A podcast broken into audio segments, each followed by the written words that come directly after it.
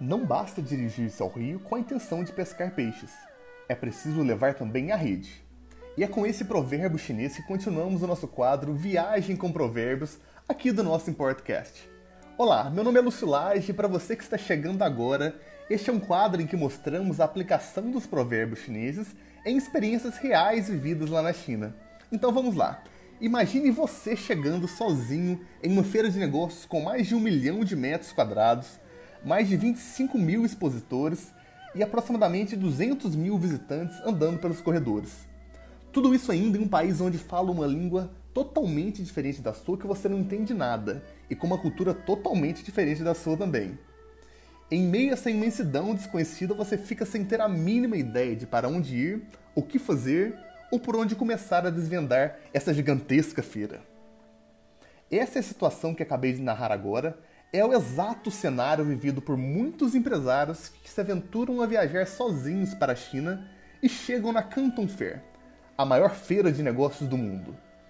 No período em que eu morei na China e muitas minhas viagens para lá, pude encontrar e conhecer muitas pessoas que passaram por esse pesadelo, digamos assim, vivendo apuros num lugar tão diferente sem saber o que falar, o que fazer em meio a tantos estandes expositores, e no fim não conseguiram fazer sequer um negócio na viagem.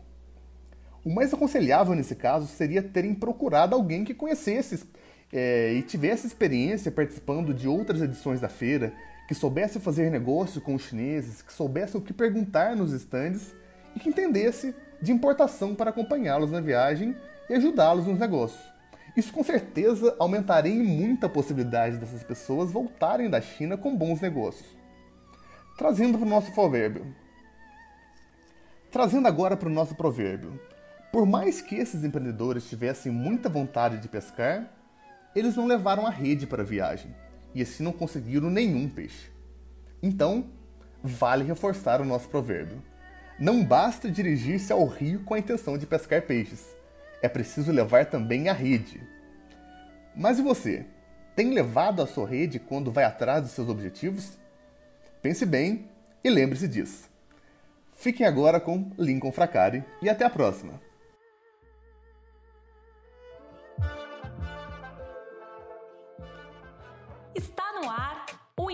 Importcast, o melhor podcast de importação e China.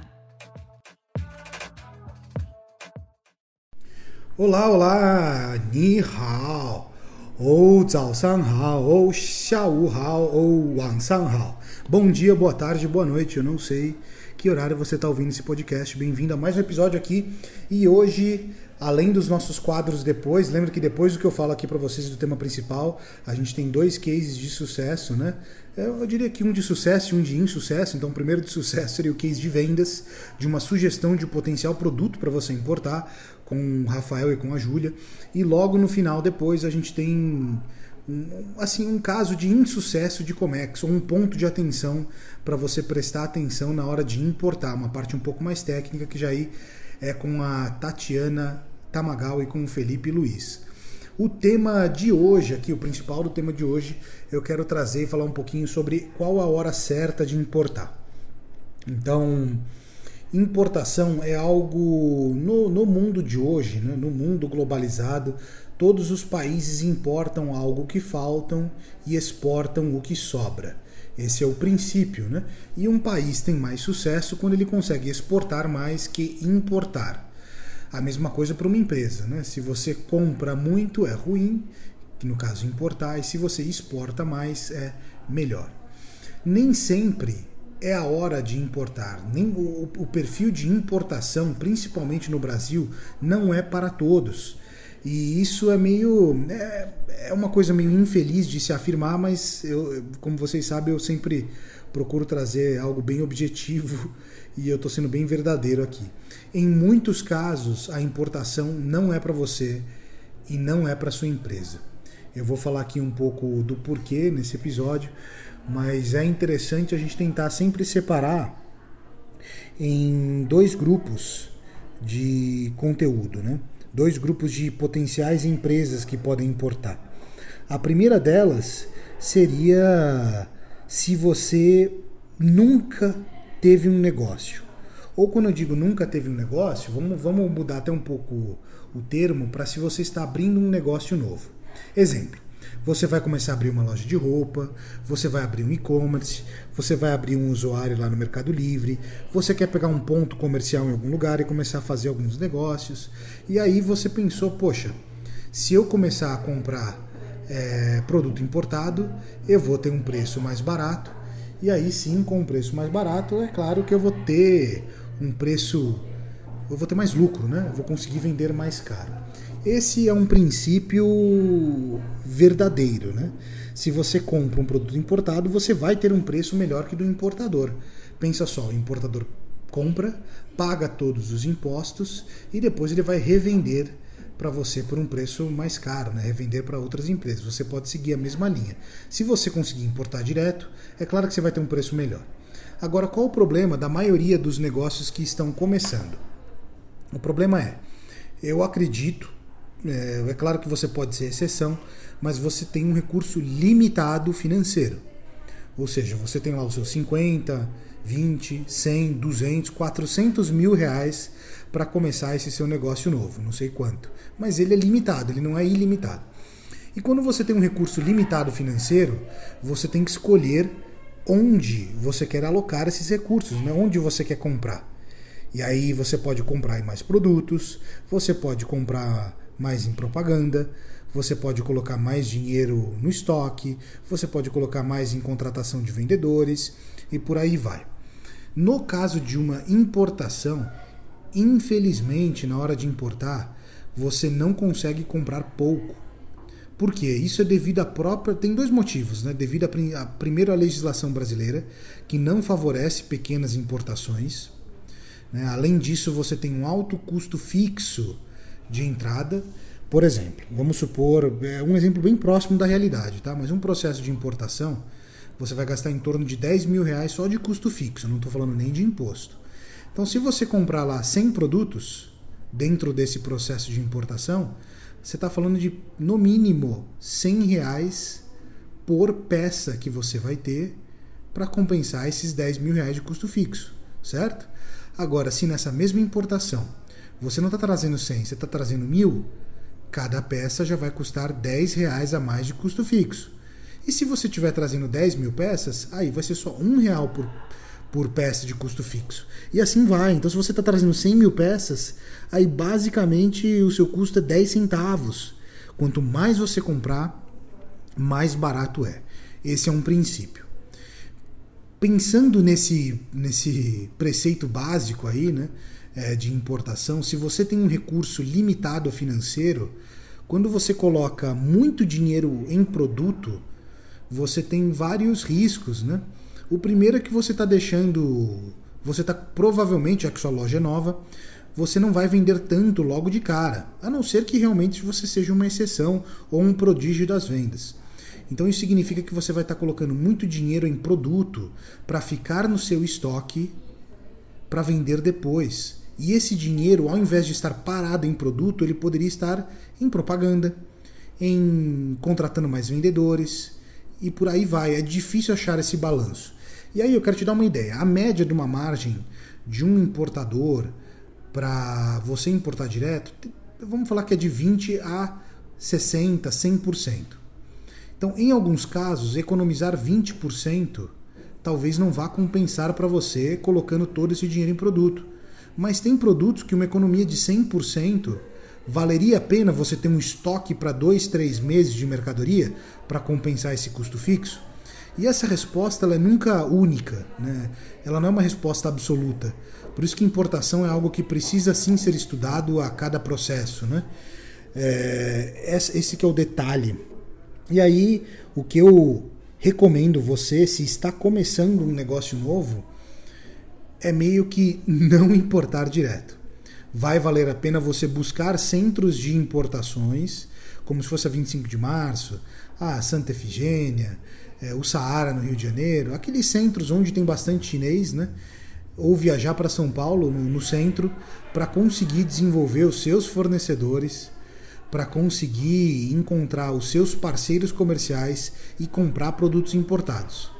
Vai ser mais caro do que se você comprasse é, direto do, da, da China, por exemplo? Com certeza. Porque ali a gente está falando de alguém que já comprou e está colocando a margem em cima. E quando eu digo isso, não importa o mercado, é, não importa a situação econômica do Brasil, não importa o dólar, porque o valor que esse importador está pagando, ele vai ter que repassar com margem de lucro. E você vai estar tá comprando já da mão dele. Qual a vantagem de comprar do Brasil? Você está comprando com o produto aqui. Você não vai ter que esperar nada. Né? Então, se você está começando um negócio novo, eu não recomendaria, a não ser que você tenha muito recurso financeiro, para tanto investir em marketing, ponto de venda, em fluxo de caixa, em contratação, e ainda assim você tem bastante, aí você importa direto e teria um estoque né, pesado aí, né, vamos falar assim, mas você ainda tem recursos para passar alguns meses contratar vendedores para vender aqueles produtos com uma margem mais alta. Aí faz sentido. Agora, caso seus recursos sejam limitados, aí lembra de começar pelo produto importado. Agora vamos falar do primeiro, do outro grupo, que é, vamos supor que você já tem um negócio aberto. Então você não se encaixa nisso que eu comentei para vocês, né? Você está abrindo, você já tem um negócio de um, de um produto ou segmento específico e você já tem um bom volume que quer aumentar a sua margem de lucro. Aí vale a pena? Geralmente sim, aí que é o oposto. Porque querendo ou não, seu negócio já está estabelecido, você provavelmente já tem um fluxo de caixa de entrada e saída. Então, quando você traz um produto importado, seja por uma margem maior, né, para você começar a ter mais lucro, essa pode ser uma ótima escolha, tanto para você começar a ganhar mais por venda, como para você buscar a distribuição para outras lojas do mesmo segmento. Exemplo: se você compra canetas do importador, vende canetas no varejo e tem um alto volume a ponto de você começar a vender para outras pequenas lojas, talvez seja uma boa ideia você importar direto essas canetas para conseguir ter uma margem maior. Então é diferente a situação se você está começando agora a importar um produto, é, ou se você vai revender um produto que você nunca fez antes. É muito diferente isso. Agora, é claro que esse meu argumento é quebrado se você falar, eu não tenho problema, porque eu tenho muito dinheiro e mesmo assim eu posso encher meu estoque, ficar com 100 mil reais de estoque em produto, mesmo que demore seis meses, porque eu tenho outros 100, outros 200 mil para passar seis meses vendendo devagarinho. Se esse for o seu caso, tudo bem. Agora, caso não for, aí eu acho que vale a pena você calcular é, os seus movimentos com, com mais precisão para evitar esse tipo de problema. Mas é isso. E eu espero que você tenha gostado desse tema. Vamos agora para um outro quadro para você continuar aprendendo aqui de importação, que é o melhor, eu diria que aqui é o, pelo que a gente comparou, é o podcast mais completo de importação disponível em português, né? Se você achou isso legal, lembra de compartilhar, compartilha com, que, com aquele seu amigo empresário, compartilha com, aquele seu amigo que estuda comércio exterior ou que está aprendendo sobre isso que eu acho que o conhecimento desse podcast inteiro pode ajudar ele e muitas outras pessoas. Valeu! E vem aí Rafael Henriques com os maiores e mais curiosos cases de sucesso.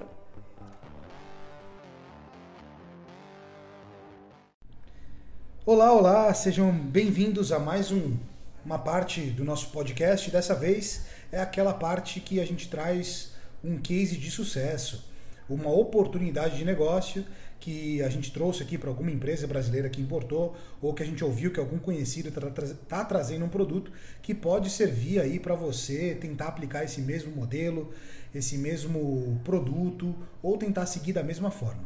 E aí eu trouxe aqui o Rafael e a Júlia para falar aqui com vocês hoje. Bem-vindos. Oi Lincoln, tudo bem? É um prazer estar aqui mais uma vez. É o segundo quadro, segunda vez aí que a gente participa do programa. E hoje eu vou. O produto que eu escolhi, o caso que eu escolhi para falar, é o de um produto que vem, tem tudo a ver com os tempos de hoje, né?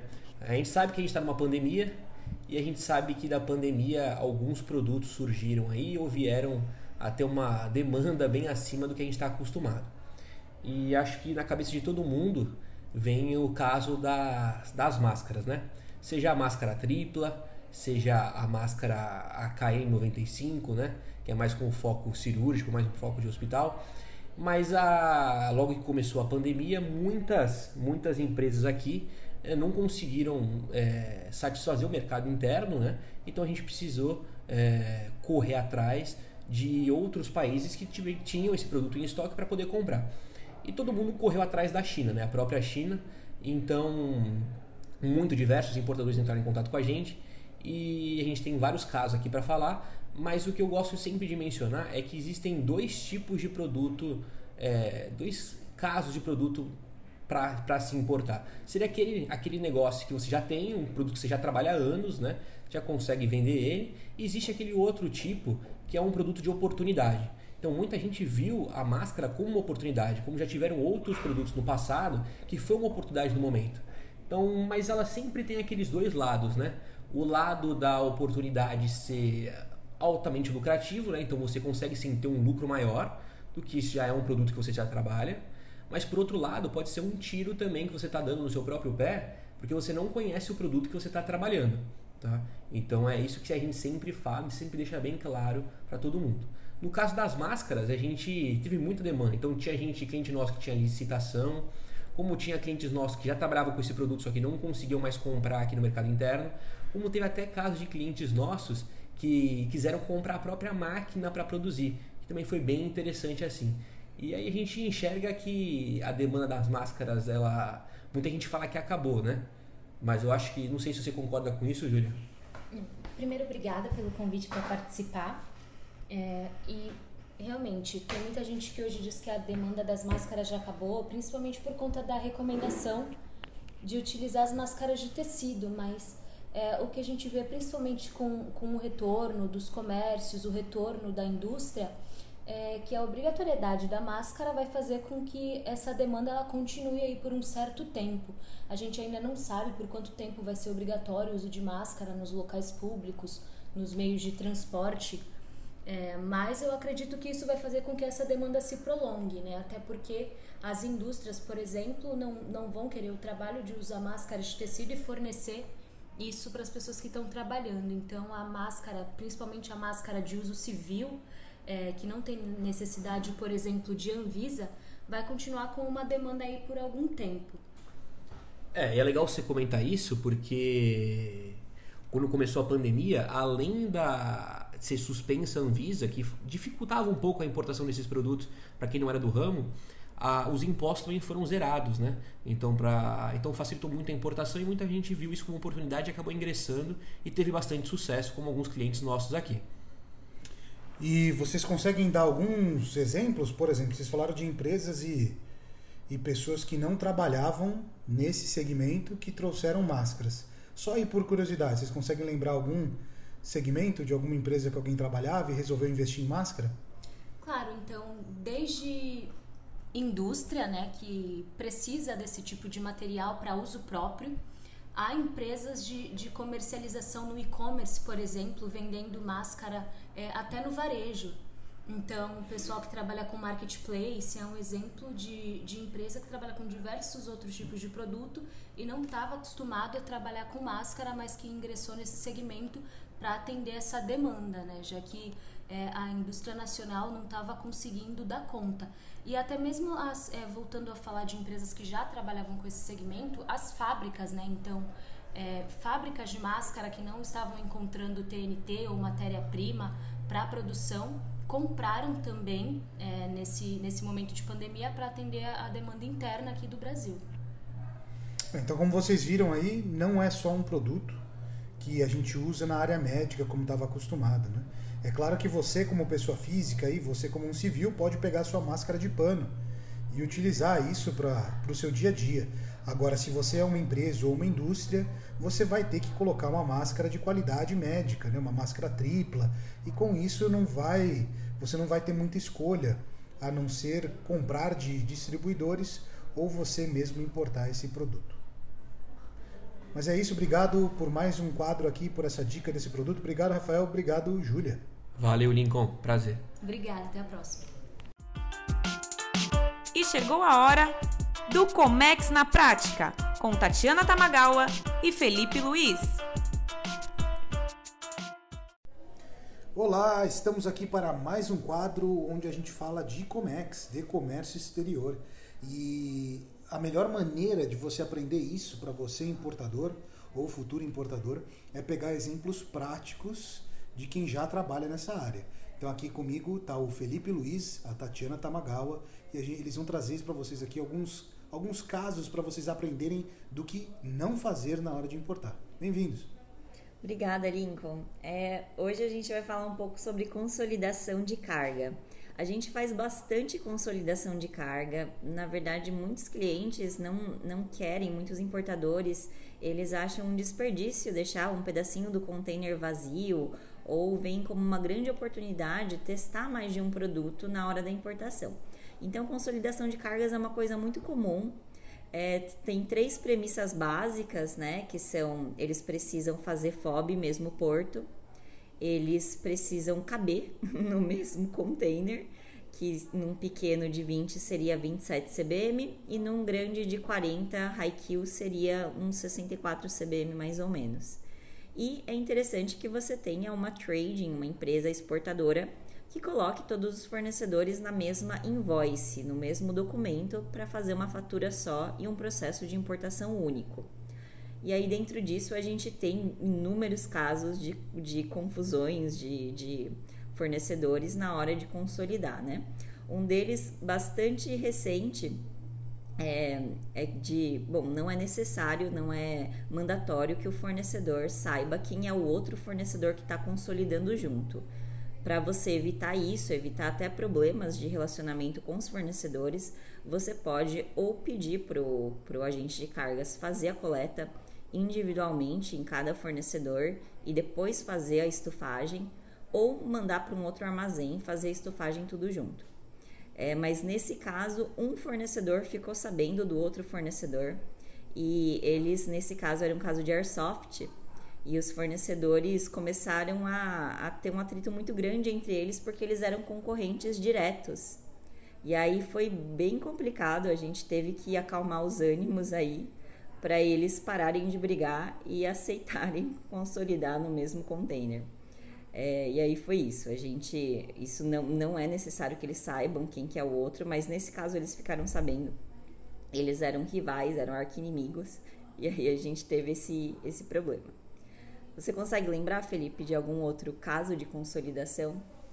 Bom, um caso que é legal a gente falar para exemplificar esses problemas de, de consolidação é, é, um caso de tipo de produto, que a gente realizou uma importação é, que foi de mármores, são placas de mármores, que iriam vir junto com algumas, algumas ferramentas padrão de, de é, reforma em casa mesmo.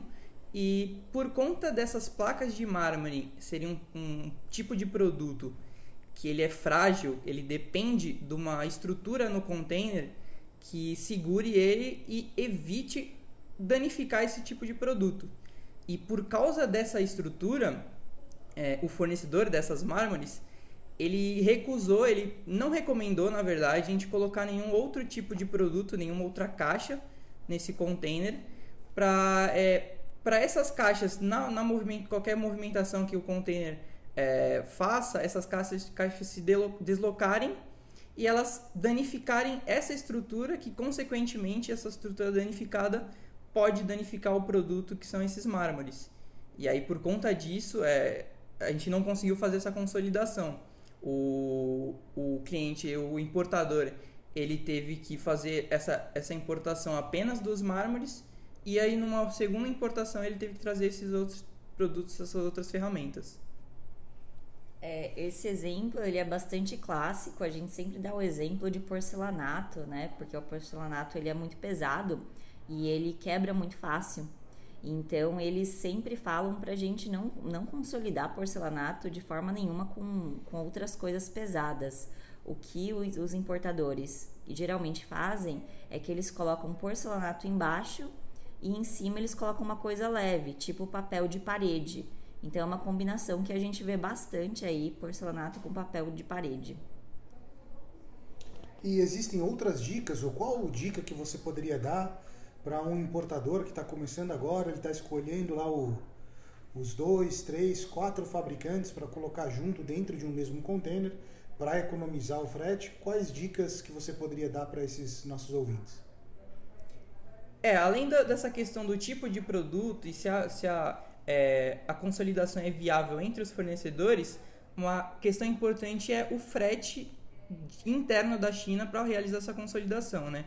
É, se os fornecedores eles estão é, muito longe um do outro, não é viável para o importador fazer essa consolidação. Às vezes, o que ele vai gastar de frete, é, às vezes compensava ele fazer realizar dois embarques diferentes, não gastar com essa consolidação e importar esse container é fracionado é, com cada uma das cargas. Perfeito. Quando os fornecedores estão longe ou fazem FOB diferentes, uma coisa que o importador pode fazer é perguntar para o fornecedor: tudo bem, o seu é FOB Xangai, mas se for FOB Tianjin, qual que é a diferença de preço que eu vou pagar? E aí ele consegue pesar aí se compensa ou não. Tá certo. Muito obrigado, Tatiana. Muito obrigado, Felipe, por mais um episódio aí, mais um quadro. Muito legal, isso eu gostei desse caso. Não sei se vocês conheciam aí essa modalidade de consolidação de cargos. É, e até o próximo episódio.